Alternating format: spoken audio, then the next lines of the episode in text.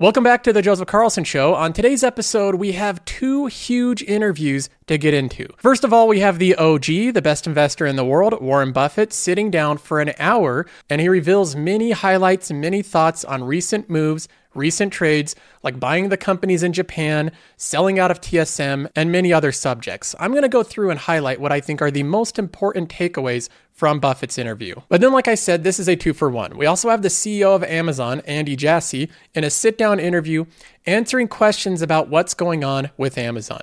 He talks about retail business, he talks about cloud computing, he talks about the entire media sector. He shares many thoughts on what's going on, and we're going to dive into all of it in this episode. So, as always, we have a lot to jump into in this episode. We're going to be going over both of those interviews, and I'm also going to be commenting just a bit on the market today and my portfolio. Now, having said that, let's go ahead and jump right in. Now, the passive income portfolio is a experiment. It's an experiment in showing my finances, what I'm doing with my investments publicly over the course of years. I started this portfolio back in 2017 and I started showing it publicly in 2019. Since then, I've been doing weekly uploads showing what I'm doing with my money transparently every single week. So, what you're seeing here is a continuation of a portfolio that I share both the good and the bad. I've shown when it's gone in the red, and I'll show when it goes in the green. Right now, it's performing really well. The portfolio started off as a dividend growth portfolio. My major focus at the very beginning was on the dividend, the yield of the dividend at the time. Over time, I've shaped my portfolio, molded it, and I've refined it to be a smaller and I think stronger portfolio with a bigger emphasis on the underlying economics of the companies I'm buying. Each one of them does pay a dividend currently. So all of these companies are dividend growers, but instead of focusing on companies that have very high yields, I'm focusing on companies that can grow their dividends very quickly. There's a couple standout companies in the portfolio currently. Texas Roadhouse is at $11,700 in gains. This company recently just hit an all time high yesterday at $111 per share. In the consumer category, we have Costco as the big standout here as well. This company's done really well over the past five years. I think it has a great future. I'm extremely bullish on Costco as a company. In the real estate category, of course, we have Vici. This company's pulled back a little bit in stock price over the past month, but I think it's still chugging along. And one of my favorite things about this company is the enormous dividends that it pays. I can bring up my activity feed here and look at my recent dividends. And right here on the 6th of April, just this month, we have a dividend payment for $597 nearly $600 from a single company. That's the biggest dividend payment that I receive from any company.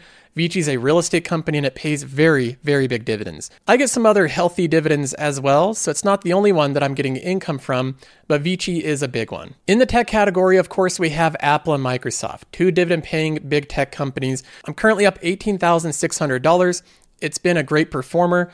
And the thing I like about Apple is it's not just the multiple increasing. That's not what's happening with this company.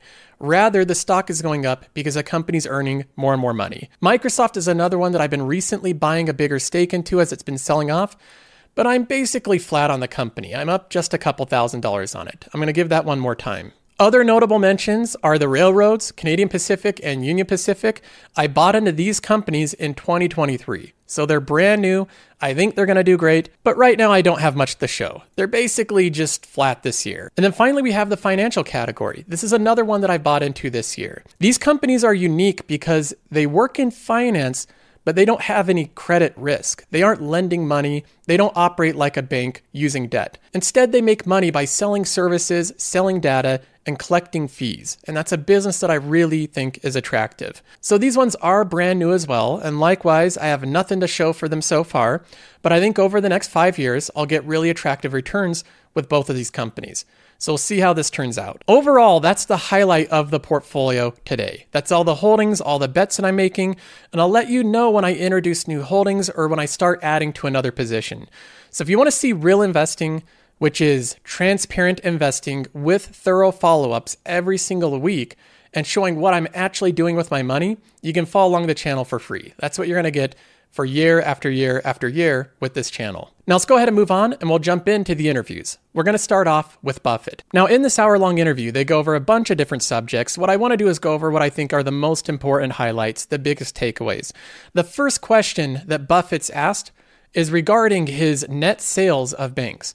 Buffett has been selling out of financial companies, specifically banks, in aggregate over the past couple of years. Some of the banks that you've sold include USB, Wells Fargo, Goldman Sachs, JP Morgan, PNC. Should we think that they're banks that aren't run well run because you've sold them? Or? No, okay. no, no. But I do think banking can get in a lot of trouble just because of the kind of things that they did, and that that I I didn't like the banking business as well as I did before. He says it pretty straightforward there. The reason he's selling the banks is because he thinks they can get into trouble, and he's changed his mind a little bit. He just doesn't like them as much as he did previously. And that is something that Warren Buffett is very good at. Now, an egotistical investor, one that has a lot of pride, a lot of ego, would be unwilling to admit that they've changed their mind on a prior investment because they would view that as a weakness. If you change your mind, that means that your initial research wasn't as good as it should have been. If you change your mind, that means that you didn't have a good thesis to begin with. That's not how Warren Buffett thinks. He doesn't have ego, he doesn't have pride, he has an open mind with his current investments. If he no longer likes them the same way that he did when he originally bought in, he sells them. And that's something good investors routinely do. They have an open mind. They don't make decisions based off of emotion or attachment to a company. If their views on a company changes, they sell. Oftentimes that's accompanied with a level of criticism from other people. If you sell a company that you once liked, you can be criticized for it. But Buffett doesn't care about that. He's not there to earn points from the public. He's there to earn money. Now, the big question is he still owns a lot of Bank of America. So he's picking and choosing here. He's a net seller of banks. He's been selling off these companies over the past couple of years, but Bank of America is his second largest holding right behind Apple. It's still a massive position in the Buffett portfolio. Pardon me? Why did you keep Bank of America? Well, wait, well, A, uh, they invited, I mean, I invited myself in many years earlier, and they made a, a very decent deal for us. And I like Brian Moynihan enormously. Uh, and I, I just don't want to. I don't want to sell it. He's a little bit coy when asked about why he sold all the other ones but not Bank of America. He says that he likes Bank of America, and if you caught it in his answer, the first sentence, the first thing he went to was that he got a pretty good deal. If you recall, Warren Buffett did not just buy Bank of America in the open market like everyone else. He got a preferential deal by the fact that he has a lot of money, he has a lot of connections. So he got a deal that the rest of us as retail investors are not able to get. And I don't believe that Buffett would own Bank of America today if he had to buy the company at the price that it trades at today on the open market. The next thing that Warren Buffett's asked about is the job of the Fed. How is the Fed doing and how would he rate their performance? I do not think I could run the Fed as well as Jay Powell's run. I think Jay Powell has been a terrific and you have to act on insufficient information, and you've got a you've got an ultimate responsibility to the American public. And it doesn't mean you can stop recessions. It doesn't mean that you can turn bad loans into good loans or anything else. But it, it does mean that you got to keep the system working. And the system came close to stopping. If you read a book called Trillion Dollar Triage, you can you can get it on a day by day account. And people don't know how close it was. And and Jay Powell did not call for studies or position papers and, you know, lengthy debate and everything. You just don't do it, you act. There's an overarching bias to not like the Fed. If you go onto social media, one of the biggest punching bags ever is the Fed, in particular Jay Powell, whoever's leading the Fed. Part of the reason that the Fed is such a big punching bag is because what they do is affect monetary policy, and anyone likes an excuse for their stock performance doing poorly. So, whenever the Fed does anything that can potentially negatively affect people's stocks or their companies by raising interest rates, who do they go as the punching bag? The Fed. He's the one to blame. Jay Powell's the one that caused all of this grief. In reality, when I look at Jay Powell, he strikes me as someone that does have integrity, that's trying to do the right thing. He is working with incredibly limited data at the time. Lots of people judge him in hindsight when he's making decisions in real time.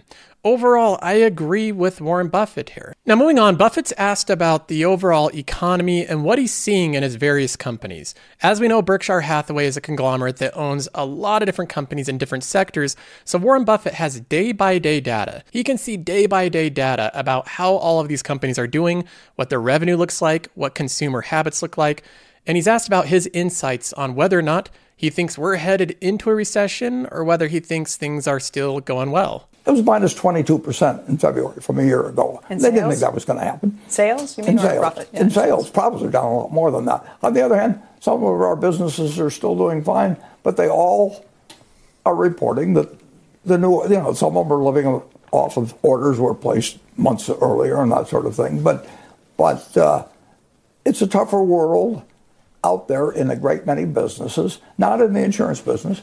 People that run our businesses that do have any sensitivity to the economy are surprised at where they are now compared to where they thought they were going to be six months ago. Things are slowing down a little bit, especially with economically sensitive businesses. Some companies are, are so strong and resilient that they don't really rely on a strong economy. Those ones are doing fine. But companies like the railroads, companies like companies like railroads and retail companies are slowing down a little bit. So that's something to be expected over the next couple of quarters. The sales and earnings of your companies might be lower than expected. But we can see how concerned Warren Buffett is about this. Things are slowing down. Is he shocked and scared and frightened and wanting to sell out of these companies? Let's hear his answer here. That doesn't mean the world is coming to an end or anything. Because 58 years I've been running Berkshire. I mean, we've run into all kinds of problems, but that's that's what business is about. And, and, and we run our business so that we don't depend on everything being big hunky dory always. We run it so that we will be the last man standing. And, and So Warren Buffett notes that things are slowing down, but the world's not coming to an end. And when he's been investing for over 60 years, he's seen this over and over again. Little economic slowdowns as we go through different cycles. The businesses that are the most impacted by this are the economically sensitive businesses. When I look at my portfolio, those type of companies are the industrials. They're going to be affected by an economic slowdown because they move stuff. When the economy slows down, less stuff is being moved. And the company that's less economically sensitive is something like Costco, a consumer defensive that sells toilet paper and water. So if you have an understanding of the type of businesses you're invested in, it can help gauge your expectations and make it so you can weather through different storms easier. For Buffett, he's not concerned at all about this because he says that he's shaped his company in a way where he doesn't anticipate things to be hunky dory all the time, things to be going well with the economy. He says he wants to be the last man standing. That's how he operates his business. Being the last man standing means that he does not take risks with other people's money. He invests it, but he does not take risk. And that shatters a lot of people's perceptions because they view investing as taking risk. The way that Warren Buffett reduces risk in his portfolio is by carrying in excess of $110 billion in cash, which is more than enough money to get through any economic slowdown. So he's reduced risk as much as possible in the Berkshire portfolio. Now, the next topic that they ask about is always cryptocurrencies, Bitcoin, that type of thing. Buffett has said that cryptocurrency, specifically Bitcoin, is not only rat poison, which Charlie Munger coined that term, but he said that it's rat poison squared. Buffett's no fan of cryptocurrency. He doesn't like it. It goes against everything that he preaches, which is investing in things that have intrinsic value, which means that they're productive assets and they generate incomes in and of themselves. Bitcoin doesn't fit with his overall thesis in the same way that gold doesn't. Now, he's asked about an updated opinion on this because Bitcoin right now is actually performing really well.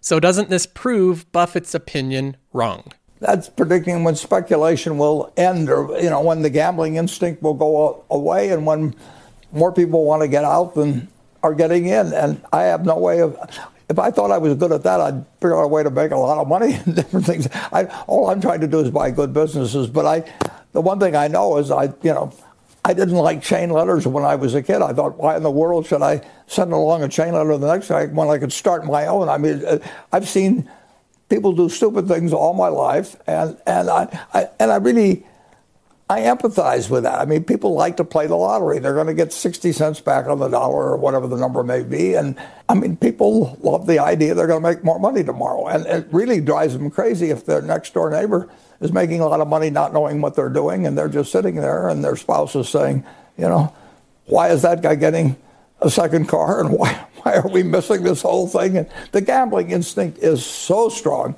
There's a lot to break down in this take on cryptocurrency. He's asked about why it's gone up, and he says that he can never time when these type of things end. He just knows that eventually something that doesn't have intrinsic value is going to come to an end. And he sees Bitcoin and cryptocurrency as no different. It holds no intrinsic value in Buffett's opinion, so he doesn't see it as a worthwhile investment.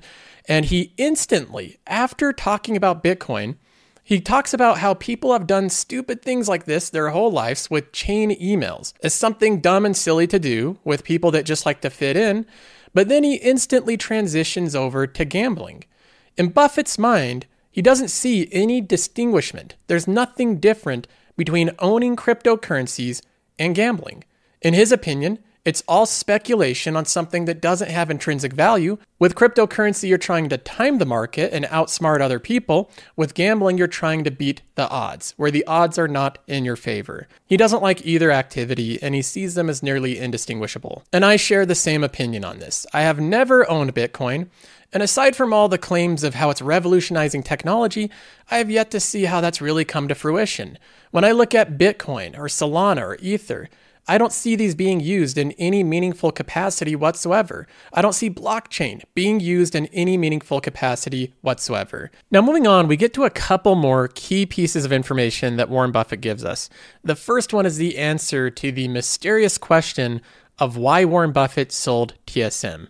If you recall, Warren Buffett excitedly purchased a lot of TSM, and then only three months later, the very next release of his 13F filing, it showed that he had sold the entire position. So a lot of investors were wondering what happened. This is typically not what Warren Buffett does. Taiwan Semiconductor is one of the best, well, it's the best in that field and is one of the best companies in the world. It's a fabulous enterprise. And uh, Apple buys a lot of the products from them. I mean, they, they, they're good and they're coming to the United States, and we're we're actually, I think, maybe even building for one of our subsidiaries, helping build facilities for them. But I do think that that uh, they, there is a danger there uh, to some. I don't have any idea. There's actually a danger of seismic action. I mean, and and, and, and where they're located.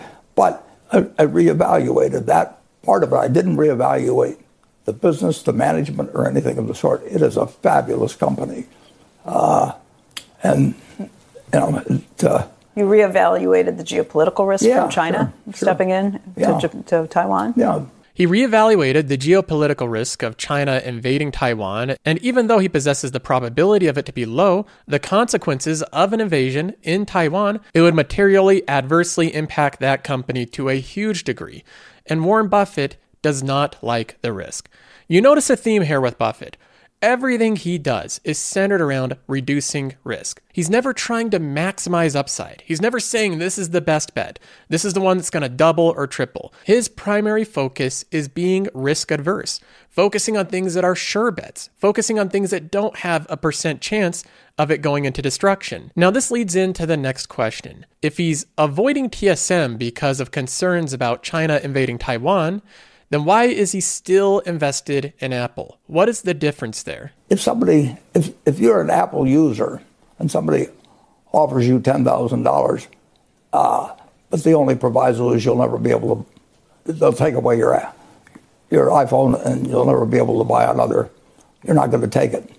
Uh, if, if they tell you if you buy another Ford Motor car, they'll give you $10,000 not to do that you'll take the $10,000 and you'll buy a Chevy instead. I mean, it, it is. The hypothetical that Warren Buffett just presented was that if you were paid $10,000, would you accept that to never use an Apple product again? So you get paid $10,000 one time, but the agreement is you can no longer use any Apple product for the rest of your life. I wouldn't accept that. I would never accept that deal. I rely too heavily on Apple products. To me, the use of the products themselves between the MacBook and the iPhone and the iPad and the watch and all the technology that they develop, all the services they develop, is worth more than $10,000 in my life. Now, there is a portion of people that would say, sure, I'll, I'll take that. I'll take that exchange, but it's not many. Most people want to be able to use Apple products. And I'd say the majority of Apple users, in agreement with Warren Buffett, would not accept $10,000 to never be able to use an Apple product again in their lifetime. I've actually done a very similar poll, except for with Apple, it was with Google. I made a poll on my Twitter following that said, Would you agree to never being able to use YouTube again if you were paid $25,000. 67.5% of respondents said no. They would turn down 25K. That is the staggering value of these type of companies. YouTube has so much value in people's lives that they can't be paid to stop using it. Apple products have so much value in people's lives that it's unlikely they would accept a large one time payment to never be able to use their products again. It's a company that makes too many good products that too many users like using. So, this is the moat of Apple. Now, if you ask this same question about Ford, for example, and say, would you accept $10,000 to never buy another Ford car again? The exact same question that Warren Buffett asked he is accurate in saying that the majority of people will accept it. They will easily move over to another car manufacturer. There's lots of good options to choose from, and they don't have the same type of attachment to the customer that something like Apple or YouTube does. Buffett may not understand all the technology behind Apple products, but he understands human behavior. He understands the durable competitive advantage of companies, and you can see that at play with this simple comparison. Now, the final question I want to go over is Warren Buffett being asked about Paramount. This is a company where I have not understood the investment thesis here. Paramount's low valuation, I think that that's part of it, but it doesn't really fit in with the Warren Buffett investments. Paramount is a streaming business, it's much more volatile, it's highly competitive, and it's a lot of hit and miss based. A lot of things that Warren Buffett himself has said in the past that he doesn't like. So why did Buffett buy Paramount? Streaming that you know is not really a very good business. Let's pause right there first sentence out of his mouth after being asked about Paramount is streaming is really not a good business. So we're off to a good start. Why did he invest in Paramount? Well, streaming, the whole company, that, that's just not a good business to be in. In entertainment, have made lots of money. The shareholders really haven't done that great over time. And uh, uh, to many, it's a, it's a glamorous business. And, and uh, I had some friends in Hollywood, you know, and they they look for pigeons, you know, and they find them. I mean, it's like it, it, it attracts people. And uh, you mean suckers? It's a great way to meet girls, you know. For all I know, I mean, but but the uh, it isn't fundamentally that good a business, whether it was distributing, producing movies, or and and you've got some people that have got deep pockets that aren't going to quit, and the product they're offering people the chance to watch all those movies, you know, for peanuts and all that, but He's been talking for a while now, and I'm still waiting for the punchline here. Buffett, you were asked, why do you invest in Paramount? His opening sentence was, streaming is a bad business. And then he goes on for a minute talking about the entire industry and how he's basically loathsome of it. It it's an industry which has embellishment and grandeur, has lots of people that dress up and it makes them feel good about themselves.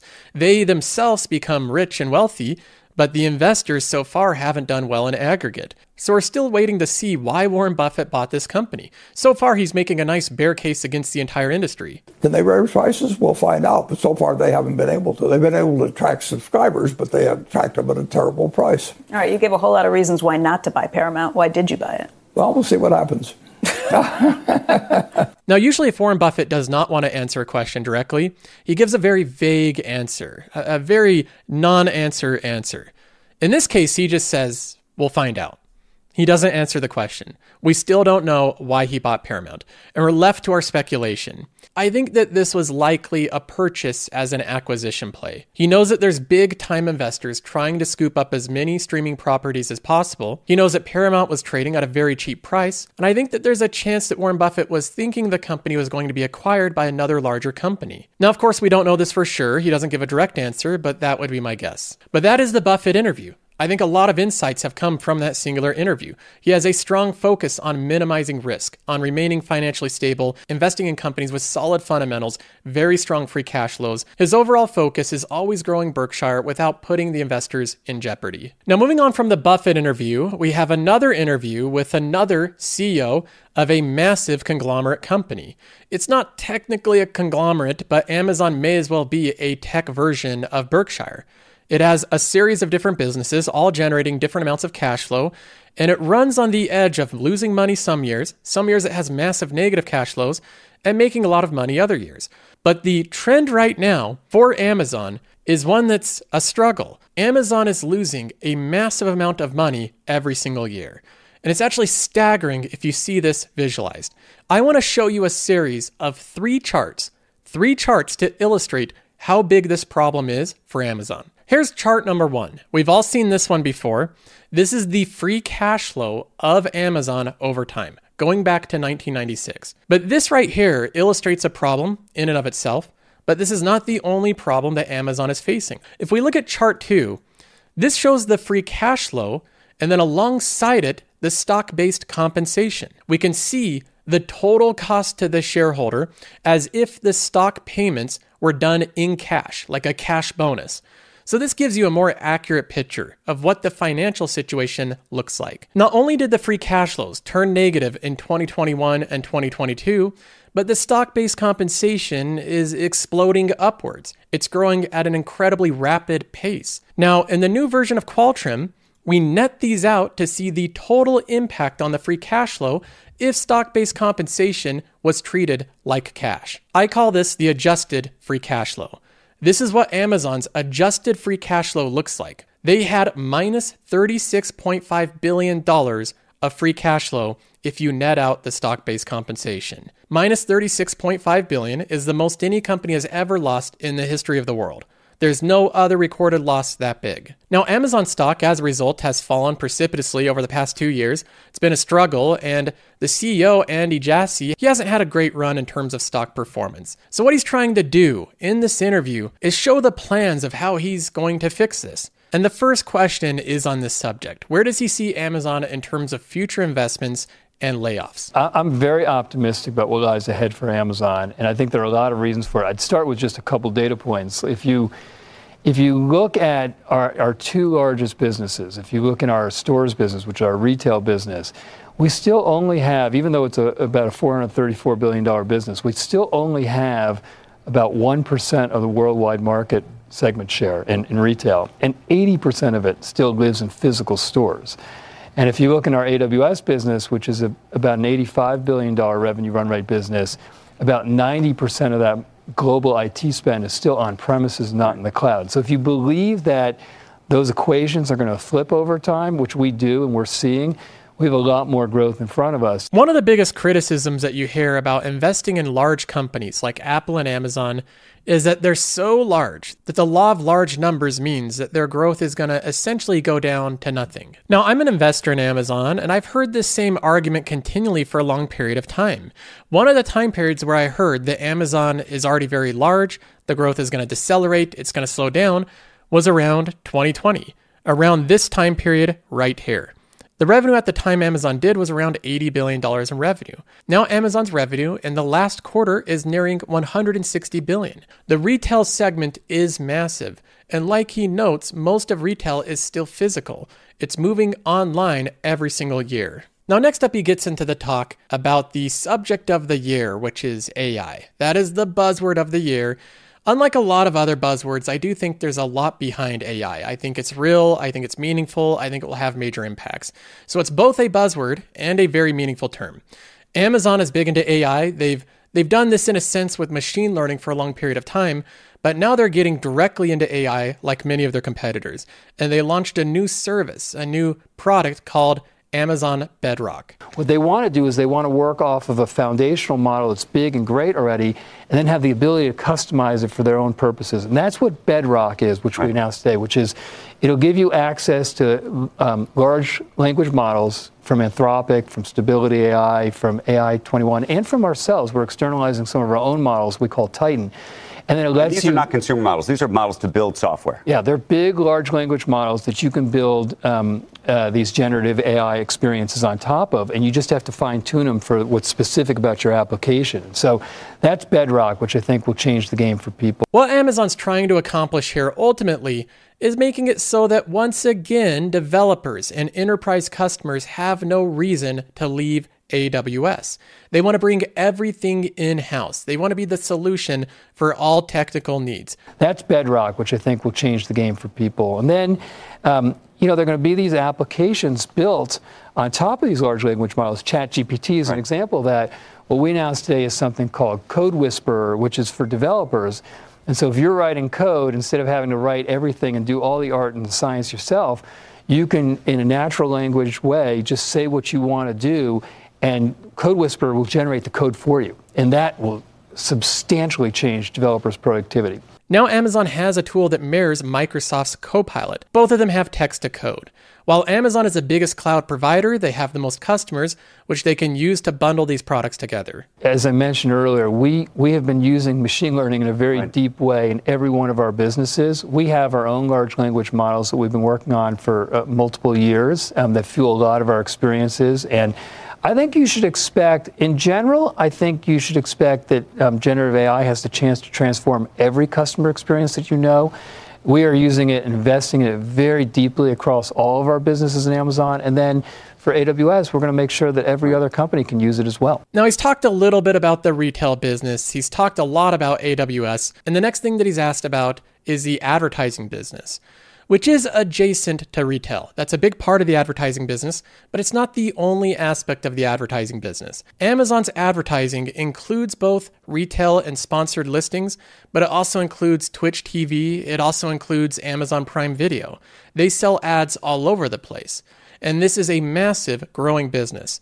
I personally believe that Amazon's advertising business is superior to both Google's and Meta's. It is more direct than either of those companies. And the growth rate so far of the advertising business has been staggering. Even when most advertising focused businesses have, I think, slowed over the last several quarters. And a lot of that is just our advertising is uniquely um, effective um, as we're able to. If you think about on Amazon, when you're an advertiser, we have the ability with the machine learning algorithms that we've built, and we continue to spend most of our resource right. on that.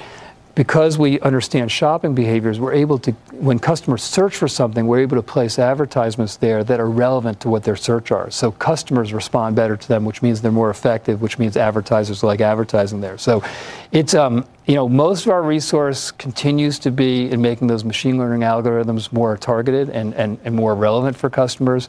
I think we've done a pretty good job. We have more we can do. He highlights again the main reason I think Amazon has the superior advertising business. When you search in a term in Amazon, they know exactly what you're looking to buy and they can use machine learning to prompt you with sponsored listings that are the perfect fit for what you're searching for. That's the most direct form of advertising you can get. You can compare this to both Google and Meta. When you're watching a YouTube video or you're searching something on Google search, oftentimes you're not looking to buy something.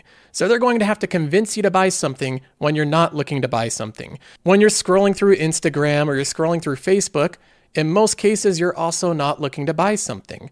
So they're doing a lot more work to get the customer to buy something. It requires more tracking, it requires more effort. When you go to Amazon.com, you are looking to purchase something. I think you should also remember in our advertising business that most of it is in uh, our owned and operated properties. We still have a lot of opportunity to thoughtfully integrate a- advertising into our video, into our live sports into our um, audio products, into groceries. So it's still pretty early days for us with respect to what's possible in advertising. You mentioned. Now, this next part, he addresses something that he never addressed in his letter. In the letter, he went over the retail business, he went over AWS, he went over Kuiper, he went over the advertising business, but he never went over media.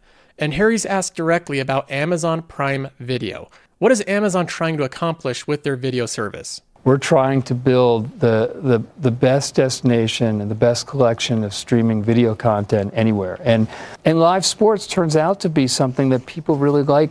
Um, you know, it, it, draws a lot of people. Our, you know, our, our Thursday night football had the largest number of, of new Prime customers signing up for it. And you know, live sports has been successful for us in Europe too, with um, with uh, uh, EPL and UEFA. So I think you can expect that we'll do more sports. Now, it seems like a lot of the bigger companies in media are going into sports. Apple wants to own sports, Google wants to own sports, Amazon does. The same thing with Comcast and Disney. Every major video content platform wants to have their hands in sport, except for the notable standout, which is Netflix. Now, finally, the final question for Jassy is about the stock and the stock price. How much does he spend of his time focusing on the stock price?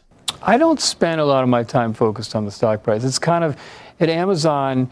You remember, I, have been at Amazon almost 26 years now, so I, I kind of grew up here, and uh, we have always had this perspective that you can't be too. For- First of all, we tend to be long-term focused. You right. Know, we, we um, uh, it, there's that adage that in the short term, the stock market is a voting machine, in the long term, it's a weighing machine. And we've really seen that over 26 years. In any one period of time, it may be you know, further up or further down, but it really matters what you do for customers over a long period but of time. Changed. It's the answer you would expect from any good CEO that they don't spend all their day looking at the stock price. Much better to focus on the things you have direct power over, which is the long term growth of the company. So there we have both interviews. Let me know what you think of what they said, and I will see you in the next one.